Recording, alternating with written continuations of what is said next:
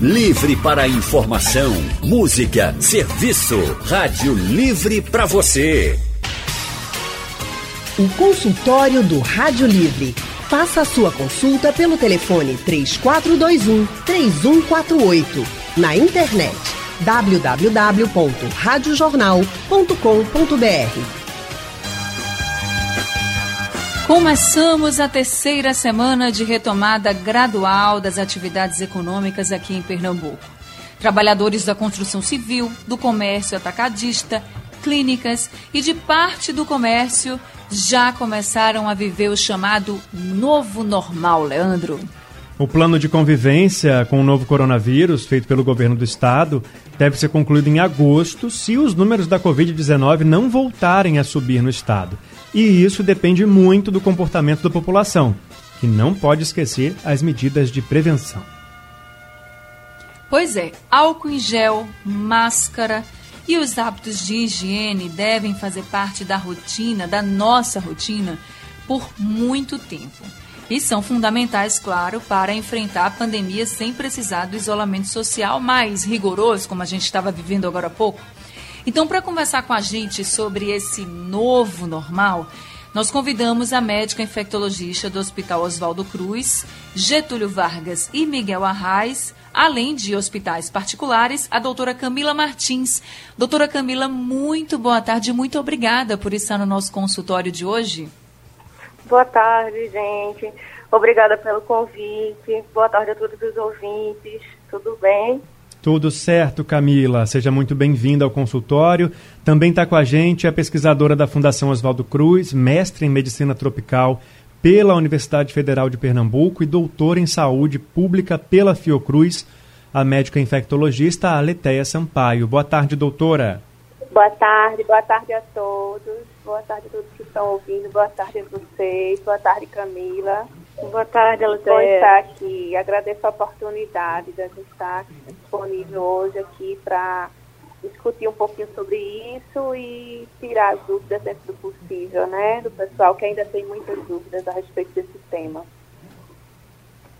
Claro, doutora Leteia, a gente é que agradece bastante a senhora também está com a gente aqui no consultório do Rádio Livre. Muito boa tarde para a senhora também. E antes da gente começar a nossa conversa de hoje, eu queria já lembrar a todos os ouvintes que quem tiver dúvidas, que quem tiver alguma questão aí que não entendeu, que está querendo perguntar, não tinha oportunidade, chegou a oportunidade. Então você manda essa sua dúvida para a gente pelo painel interativo no nosso site radiojornal.com.br ou no aplicativo da Rádio Jornal. Se você preferir, você pode abrir seu WhatsApp e mandar uma mensagem para a gente pelo WhatsApp. O número do WhatsApp da Rádio Jornal é o 99147 8520. E também há um outro canal de comunicação para você participar com a gente do consultório, que é o telefone. Você pode ligar diretamente para cá, para a Rádio Jornal, e conversar ao vivo com as nossas especialistas. Então, eu já começo perguntando para a doutora Leteia o seguinte. A gente está acompanhando várias pesquisas que mostram que realmente daqui para frente nós vamos ter que conviver com o vírus, com o novo coronavírus e com isso também a gente tem um novo normal. Além da máscara, além do álcool em gel, queria que a senhora falasse quais os hábitos que a gente precisou, ou a maioria das pessoas, né, precisou adotar nesse momento de isolamento social e que esses hábitos vão ter que permanecer por um bom tempo. Ou, se não, para sempre, não sei. Enfim, queria que a senhora falasse um pouquinho desses outros hábitos, além do álcool em gel e da máscara. Certo. Primeiro, lembrando que o álcool em gel, ele é utilizado no, nos locais onde a gente não tiver disposição água e sabão, né? E água e sabão ainda Isso. são as melhores opções para a higienização das mãos, né? Então, é, o álcool em gel seria para a gente andar na bolsa, na rua, num lugar onde a gente não tenha uma pia com água e sabão. Né? Então, hábitos como não tocar o rosto, não evitar ao espirrar, não colocar as mãos, a gente usar o antebraço pra, como anteparo, né? que é um hábito antigo nosso, que quando a gente espirra ou a gente coça olho, nariz e boca, a gente toca muito o nosso rosto várias vezes ao dia sem perceber mesmo. Então a gente vai ter que se policiar um pouco em relação a isso. A questão do distanciamento, né? Então, manter aquele um metro e meio a dois metros de distância, mesmo estando com máscara. O brasileiro, em geral, nós latinos, nós somos muito calorosos. Nós gostamos de abraçar, de beijar, de cumprimentar o outro, de apertar a mão. A gente vai ter que, por enquanto, evitar esses hábitos, né? É um trabalho aí de reeducação, novas formas. Como os indianos cumprimentam com o namastê, aquela duas mãos sem tocar a mão do outro, a gente vai ter que ter esse cuidado, além das questões de evitar aglomeração mesmo. Então, não fazer aquelas reuniões que a gente tanto gosta, em casa, nos locais fechados, ambientes com muita gente, a gente não, nesse momento a gente não é permitido que a gente faça, né? Então a aglomeração que a gente tinha é, de juntar as pessoas, né? Nós éramos muito calorosos sempre, né? O nosso próprio jeito cultural, ele, ele nos faz ser dessa forma. Então agora a gente vai precisar evitar agora... ambientes fechados também. Uhum. Manter Doutora, desculpe interromper. Mas durante quanto tempo ainda a senhora acha que a gente vai ter, por exemplo, que evitar aglomerações ou não fazer reuniões? Eu, eu digo isso porque vamos pensar que a gente, daqui a alguns meses, não estou falando agora, claro, daqui a alguns meses a gente tem uma estabilização, uma melhora no cenário.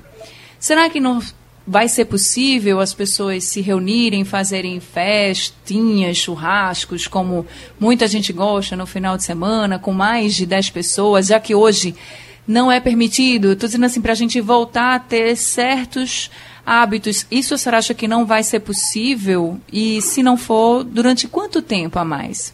Olha, eu acho só o tempo vai dizer, na verdade, né? A gente não tem como estipular um prazo. Por enquanto, o vírus ainda está circulando. Nós tivemos uma diminuição na procura de serviços médicos em Pernambuco como um todo, mas temos algumas cidades que esses números ainda estão aumentando. Temos 85 municípios de Pernambuco que ainda não estão em declínio.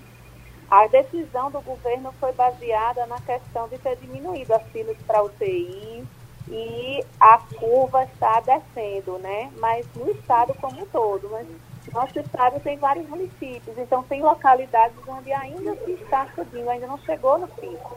Então é difícil determinar em quanto tempo vai ser possível voltar ao normal, vamos dizer assim. Por isso que se usa esse termo do novo normal.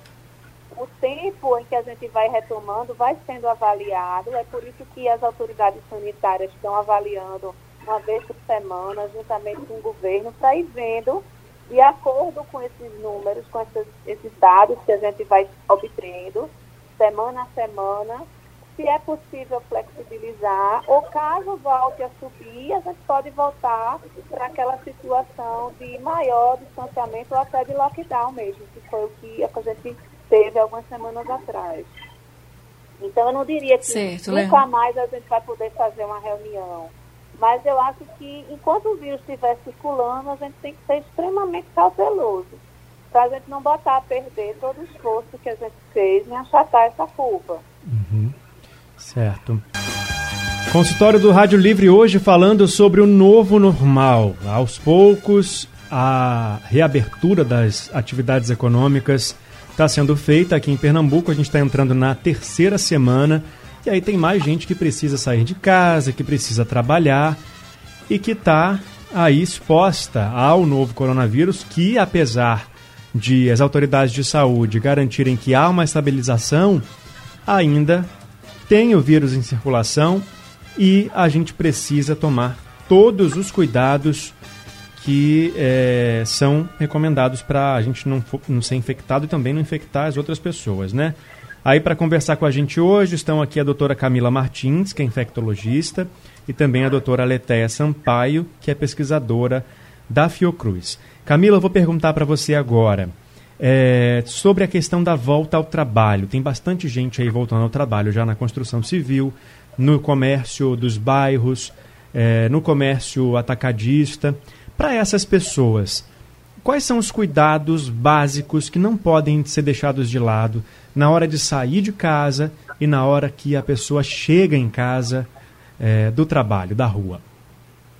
Então, Na saída de casa ao trabalho, é extremamente importante, importante que as pessoas não esqueçam do uso das máscaras, certo? A gente vai continuar fazendo uso das máscaras, tanto descartáveis quanto de tecido.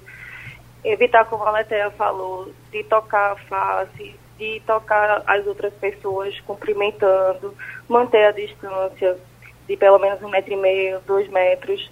Nos refeitórios, evitar aglomeração nas mesas, certo? É, é, aí coloca uma cadeira vazia e a outra ocupada, uma vazia assim, desse jeito. Uhum. Exato. É, que mais? Sempre lavar as mãos. Importante a gente estar tá sempre de posse com álcool gel, para uhum. nas situações que a gente não tiver água para lavar as mãos. E na volta para casa, é extremamente importante que a pessoa tente a não entrar em casa com os sapatos, certo? Se não tiver uma sapateira do lado de fora, colocar dentro de um saco para poder entrar dentro de casa, que essa roupa seja lavada diariamente e que a pessoa tome um banho de cabeça mesmo, lavar os cabelos, tomar seu banho antes de entrar em contato com os familiares. Uhum. A máscara, ela tem que ficar o tempo todo, né, doutora? Isso a máscara, é importante que a máscara seja retirada no, momento que a pessoa for beber água, se alimentar, quando ela estiver em contato com outras pessoas. Uhum. Lembrando que a máscara de tecido e a máscara descartável, a média de tempo que a gente usa são de três horas. Quando essa máscara está úmida, ela deve ser trocada, certo? A máscara de tecido, ela é de uso individual, a gente precisa mantê-las limpas, usá-las secas é, pode ser lavada com água e sabão e hipoclorito. E o ideal é que cada pessoa tenha pelo menos duas ou três para fazer essas trocas. Certo. Anne? Leandro, chega uma pergunta aqui da Mariana. Vou passar essa pergunta para a doutora Camila. Ela diz assim, doutora Camila, com relação às medidas de flexibilização da quarentena, nós já podemos visitar parentes próximos ou receber visitas cumprindo essas medidas de distanciamento, por exemplo, e também utilizando máscaras? O ideal é que não. Que a gente se exponha o mínimo possível e expor os outros também, né? Já que houve a flexibilização. É, a gente não tem imunidade de massa ainda e não tem vacina. E de repente eu que volto para trabalhar, vou visitar meus parentes, tenho uma avó, uma tia idosa eu estou assintomática e contamino essa pessoa. Então, o ideal é que a gente mantenha, assim, esse distanciamento. É o cuidado que a gente tem que ter com a gente, mas e também com o, com o, outro, né? Isso.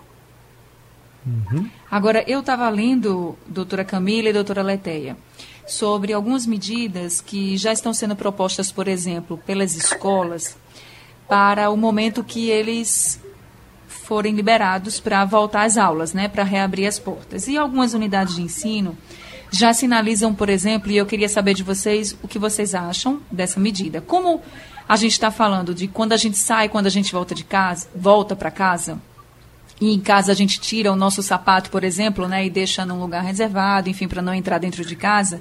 Na escola, os alunos não vão poder fazer isso. Então, algumas unidades já sinalizaram e já tiveram uma ideia de colocar um local para que os alunos, como se fosse um tapete, né, para que os alunos limpassem o pé, tirando a areia do sapato, depois outro tapete para higienizar esse sapato e depois outro tapete para que eles, os alunos, te retirem o excesso do produto de limpeza da sola do sapato. Aí eu queria saber da doutora Leté e também da doutora Camila se vocês acham que essa é uma medida legal, uma medida eficiente que pode funcionar realmente nesse momento que reabrirem as portas das escolas. Só quero deixar claro para todo mundo que ainda não tem data, tá, gente? Mas é porque as escolas já começam a se planejar, claro. E essa foi uma, da, uma das medidas que elas já começaram a pensar. Eu queria começar com a doutora Leteia. O que, é que a senhora acha, doutora Leteia? Veja, são ideias, eles ainda estão se planejando, como você falou. Acho que as escolas são das últimas coisas que vão voltar a funcionar. Porque imagine isso, que a gente tem crianças de diversas faixas etárias, né? Então, os maiorzinhos já entendem um pouco melhor, mas os pequenininhos, ah, imagine só, os pequenininhos usando máscara, tem aquele conforto da adaptação da máscara. Então, é, tem que estar atento para a criança não estar tá tocando na máscara, não compartilhar, não trocar até de máscara com o, o coleguinha. A Sociedade de Pediatria, ela está bolando uma, como se fosse um manual de instruções para que as escolas sigam em relação a isso. A ideia de limpar o sapato é ótima, mas não é só isso que vai resolver. Vai precisar que as salas tenham quantidade menor de alunos, vai precisar, talvez, a hora do recreio, ter um horário alternado para grupos de crianças. Então, vai ter que ser toda uma adaptação e a Sociedade de Pediatria, pensando nisso, já faz algumas sugestões nesse documento que está sendo elaborado. Acredito que eles vão começar a organizar os treinamentos para os profissionais da escola para que viabilize essa abertura. Mas eu, quando eu imagino em criança pequena, então eu tenho dois em casa, então eu, eu consigo observar a diferença de um que já tem 12 anos, o outro que tem 6. A gente vê que com o menor a gente tem um trabalhinho a mais de orientar, Verdade. de não esquecer, coloca a mão no olho, coloca a mão no, no na boca, coça. Que a máscara, para quem não está acostumado, no início incomoda um pouco, né? Então, tem toda essa questão. A criança vai brincar na escola, vai correr, vai suar, como é que vai ser essa atividade física? Então, não é só o tapetinho limpando o sapato. Até porque não é a principal forma de transmissão essa pelo sapato, né? O principal é as mãos, é o estímulo a lavar as mãos várias vezes, é, são esses hábitos de higiene mesmo, de não tocar rosto, de não botar a mão quando espirrar, e tentar manter o distanciamento. Então, é uma estratégia que está sendo estudada e precisa ser feito com muito cuidado, porque as crianças, na maioria das vezes, são assintomáticas, mas podem transmitir o vírus. Né? Então, eu acho que vai precisar de um tempinho aí para amadurecer essas ideias. Certo. É. Doutora Camila? Isso, como a Letéia falou, existem muitas medidas que são necessárias a ser tomadas ainda com a volta das crianças, né? É importante a gente pensar nos pezinhos deles, mas as mãos, principalmente, a gente sempre tem que manter limpas e fazer isso com criança no pré-escolar, que a maioria das atividades que são lúdicas, elas precisam tocar e manipular brinquedos. Vai ser complicado no começo. Uhum. Leandro? Bom, a gente está com um ouvinte na linha, que é o Jonas Alves, do Bairro Novo. Boa tarde, Jonas. Boa tarde, Leandro. Boa tarde, Anne. Boa tarde, Jonas. Quer dizer, eu, eu, eu cognomeei você de garota. Sabe por que eu digo Eu garota? adoro, viu? Muito obrigada. Garota? Porque na época de, de, de, de graça eu dizia, minha ídola. Aí você, eu estou dizendo, garota, aí você já sabe o que é está falando. Já tem um apelido. Ai, Olha, que maravilha, obrigada. Eu não sou especialista no assunto mas 84 anos de idade me deu experiência muito na minha vida. Entende? A minha praia é futebol, corrida de rua, que eu sou corredor há 34 anos de idade, prevenção de acidentes. Eu não entendo nada de pandemia, mas eu acho uma precipitação, uma temeridade essa volta gradual do, do, do comércio. A gente temos exemplos negativos na China, nos Estados Unidos, que abriram o comércio e tiveram que fechar por causa do aumento de mortes os nossos governantes estão é, é, com, com um protocolo para serem respeitados pela população. Mas acontece que a gente vê, eu vejo tanto caso na televisão. O distanciamento não está sendo obedecido, o povo está sem máscara, é, é, a, a, até cachorro. Eu vi o pessoal é, desfilando no, no, shopping. E a gente tem uma precariedade também, o, o, a, nas favelas, não, não existe água quer dizer, para lavar a mão, que, que, que é um do, do, do, das coisas que ele diz para a pessoa é, é levar de, de, dessa, dessa contaminação. Eu, é, é, a, a, reta ascendente, ela subiu. Ela chegou no pico, será que ela desceu, a, a, a reta descendente desceu? Se ela desceu, aí eu acho que poderíamos fazer, abrir o comércio gradativamente, porque os riscos eram poucos. Mas mesmo assim, eu acredito que lá para o começo de outubro é quando tudo está, quando tudo está normalizado. Um abraço e fique com Deus. É, Jonas, obrigado pela sua participação. Viu? É, a gente tem como base né, para essa retomada o que diz o governo do estado, que é que houve uma estabilização no, na transmissão, né, no número de casos e número de mortes. Mas vou pedir para a Leteia, então, complementar aí o comentário do nosso ouvinte Jonas. Essa, é arriscado a gente voltar agora, se a gente não tomar as medidas, a gente pode voltar atrás, né? Como você já citou aqui hoje.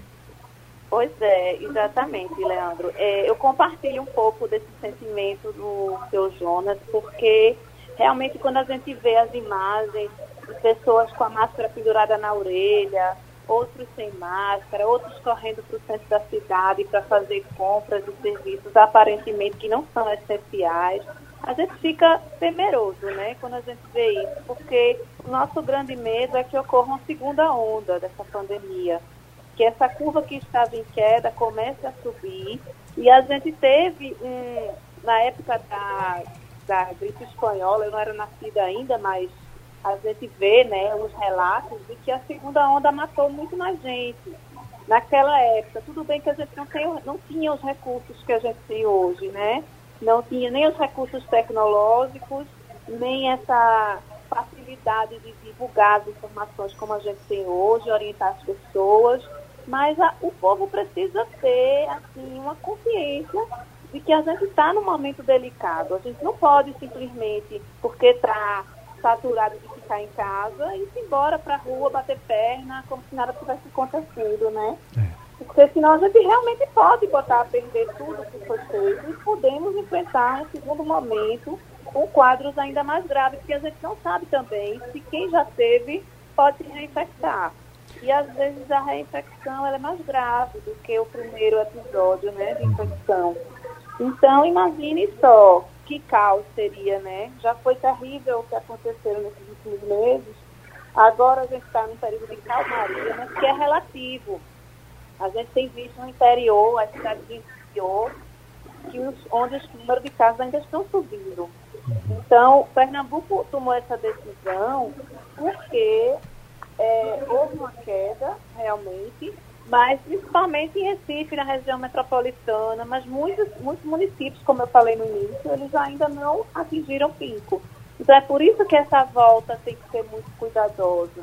Né? Então nós todos somos responsáveis. Por outro lado, tem a questão da economia, o prejuízo, que quando para tudo, muita gente está desempregado, muita gente sofreu né, com, com uhum. problemas financeiros graves por conta desse período de de quarentena que a gente viveu, a gente tem que botar na balança. Tudo na vida é o risco-benefício. Nós precisamos usar com sabedoria essa liberdade parcial que a gente está tendo agora, que não é uma liberdade total. A gente está voltando, vou repetir as palavras de vocês no início do programa, para um novo normal. Então não é vida que segue, não está tudo igual ao que era antes da pandemia, né? Precisa estar consciente e estar atento a isso. Não tem que estar pensando em reunir pessoas, nem ir para a rua, nem fazer o que a gente fazia antes da pandemia. É um novo normal e que está sendo gradativamente avaliado que se a situação piorar, a gente vai ter que dar alguns passos para trás. Agora, uma das recomendações, assim, nesse momento de retorno, é que as pessoas estejam em ambientes arejados, é, com janelas abertas, né, com bastante circulação de ar.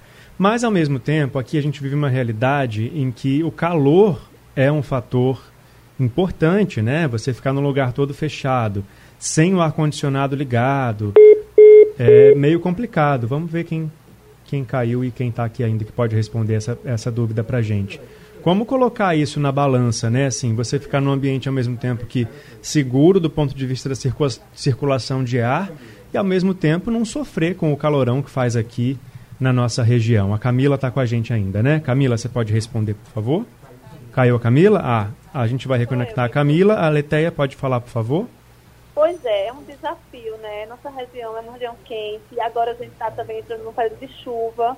Então aumentam as outras doenças, né? dengue, é, leptospirose, as doenças que normalmente têm um pico sazonal, quer dizer que nessas estações do ano elas aumentam, e a gente tem esse calorão realmente que leva a gente a usar o ar-condicionado como uma forma de conforto, né? Ninguém aguenta ficar é, em ambiente fechado, com, com as janelas abertas sem ar-condicionado, é um desafio. Mas como é que a gente vai administrar isso? Eu acho que o brasileiro é extremamente criativo e a gente vai ter que buscar situações, é, soluções para essa situação é, dentro das possibilidades. Ah, é uma casa que tem uma ventilação boa, vamos deixar a janela aberta. É um lugar, é, como hoje mesmo, eu fui atender o consultório que eu atendo não tem janela. Como é que a gente atende e mantém arejado, se não for com ar-condicionado? Mas a gente cria uma estratégia de não ter muita gente na sala de espera, a gente vai, coloca algumas pessoas no jardim lá fora para aguardar, a gente vai criando formas de driblar essas adversidades. Sem dúvida alguma, é uma dificuldade, né? Anne? Então, Camila voltou? A doutora Camila voltou agora para a gente? Voltou. Estou aqui. Pronto, doutora Camila. Pegando até mesmo o gancho aí da resposta da doutora Letéia, da pergunta de Leandro, dessa questão de a gente estar em ambientes arejados. Muita gente também está sentindo muita falta de fazer exercícios ao ar livre, de poder fazer passeios. A senhora, como infectologista, a senhora recomenda que nesse momento as pessoas voltem a dar suas caminhadas ou suas corridas, façam exercícios em locais abertos, só a pessoa mesmo, sem aglomeração, mas a senhora recomenda isso ou ainda é cedo? O ideal é que se a pessoa for fazer sua caminhada ou sua corrida, que ela não vá em grupos, que ela vá sozinha, que mantenha a máscara. Eu só acho que não vai ser muito confortável a pessoa correr ou caminhar com a máscara. Mas nesse Verdade. momento, já que a gente está vivendo um momento de abertura, sozinho a, a pessoa poderia fazer. Mas o problema é que a gente tem o hábito de correr em grupos, geralmente as pessoas que saem para caminhar é, saem em dupla, que vão conversando, e isso não deve ser feito. Certo. A gente também vem acompanhando a reabertura de alguns estabelecimentos comerciais, até mesmo em outros estados, como shoppings, né, por exemplo. E o que a gente percebe é que em algumas cidades houve realmente aglomerações, mas também teve outras que não teve tanta aglomeração assim e que algumas pessoas que até foram aos shoppings elas criaram estratégias, até a doutora Letéia falou, ah, a gente é muito criativo, e de fato, né, as pessoas criaram estratégias para poder ir comprar sem ser um delivery mesmo, sem ser um drive-thru, por exemplo. Uhum. E que não demorasse muito. Eu lembro que eu vi o caso de uma senhora que ela falou que ela ligou para a loja, encomendou o que ela queria, e ela foi em várias lojas, chegou no shopping, foi nas várias lojas, pegou o que ela queria, é, pagou e foi embora em 30 minutos. Vocês acreditam que esse também vai ser um hábito que a gente vai adotar daqui para frente? Eu acho que não. Eu acho que essa, essa, esse comportamento, de repente, foi a vontade de sair de casa, sabe? Depois, quando abrir, o ideal seria que as pessoas fizessem isso de ficar pouco tempo nos lugares mas até a população da gente ter consciência disso, eu acho que vai demorar um pouco. É por isso que eu acho que essa medida dessa senhora de ter encomendado e ter ido buscar, talvez um pouco imprudente, porque quantas pessoas ela teve contato nesse trajeto? Sabe? Uhum. É, aumenta muito a exposição para elas e para as outras pessoas também. O melhor é, é que ela tivesse pedido mesmo, né? Uhum eu acho que nesse momento seria o mais prudente a gente viver de delivery mesmo. Certo, é, doutora Letéia? As vendas online nessa época subiram Sim. bastante, as lojas elas estão criando estratégias. É, eu já vi lojas que fazem uma mala e deixam na casa para a pessoa escolher roupa e poder experimentar, inclusive. Aí tem que ver também essa questão da segurança, né, desses objetos, dessas roupas passando de mão para mão. Mas assim, as lojas e os, e os comerciantes, eles estão se reinventando, né, para poder não, não deixar de vender, não deixar de atender aos clientes. Agora, tudo que for criado tem que ser com, a devida, com o devido cuidado, mantendo o distanciamento realmente, porque não adianta eu encomendar, mas eu ter que receber ter que pagar e entrar em contato com o entregador, o melhor é que a gente possa fazer tudo online, tudo à distância, uhum. enquanto as coisas não se normalizam. Eu acredito que quando a pandemia passar e que tudo voltar o que era antes, eu acho que a tendência do comércio é ficar a parte como era o tradicional, da pessoa entrar numa loja, experimentar, pegar, olhar tudo, e vai se manter é, em paralelo essas vendas também por, por aplicativos, por, por sites, por todas as opções aí, opções a gente vai acabar se acostumando mesmo, né? Eu acho que realmente é um novo normal para todo mundo. Quem conseguiu fazer compras pela internet não teve problemas. Acho que vai continuar fazendo, até mesmo pela praticidade. Só quando não tiver realmente como fazer. Ou, como a doutora Camila falou, só se realmente quiser sair de casa, né? Para poder fazer essa compra. Mas a gente alerta todo mundo que é bom ter cautela e que agora ainda não é o momento para você ficar saindo de casa o tempo inteiro. Leandro.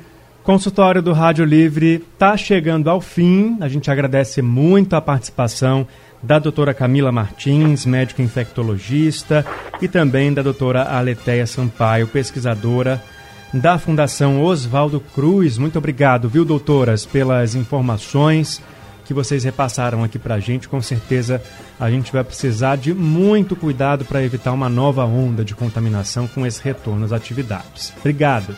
Obrigada, obrigada. Foi um prazer. Até a próxima. Boa tarde a todos. Prazer foi todo nosso. Muito obrigada, obrigada doutora Camila. Obrigada, doutora Letéia, também, por estar com a gente. E obrigada a todo mundo também que ficou aqui com a gente ouvindo e participando do nosso consultório. Se você perdeu alguma parte do consultório, não tem problema, daqui a pouquinho ele está no site da Rádio Jornal e também nos principais distribuidores de podcast além de ser retransmitido durante a madrugada na programação aqui da Rádio Jornal. Boa tarde para vocês. Encontro marcado, hein, Leandro? Até amanhã. Combinado, Anne Barreto. Bom descanso para você. Até amanhã. A produção do Rádio Livre é de Gabriela Bento e Yuri Neri. Na redação, Alexandra Torres. Trabalhos técnicos Big Alves e Edilson Lima. Diana Moura, editora executiva, e a direção de jornalismo é de Mônica Carvalho. Sugestão ou comentário sobre o programa que você acaba de ouvir, envie para o e-mail ouvinte@radiojornal.com.br ou para o endereço Rua do Lima 250, Santo Amaro, Recife, Pernambuco.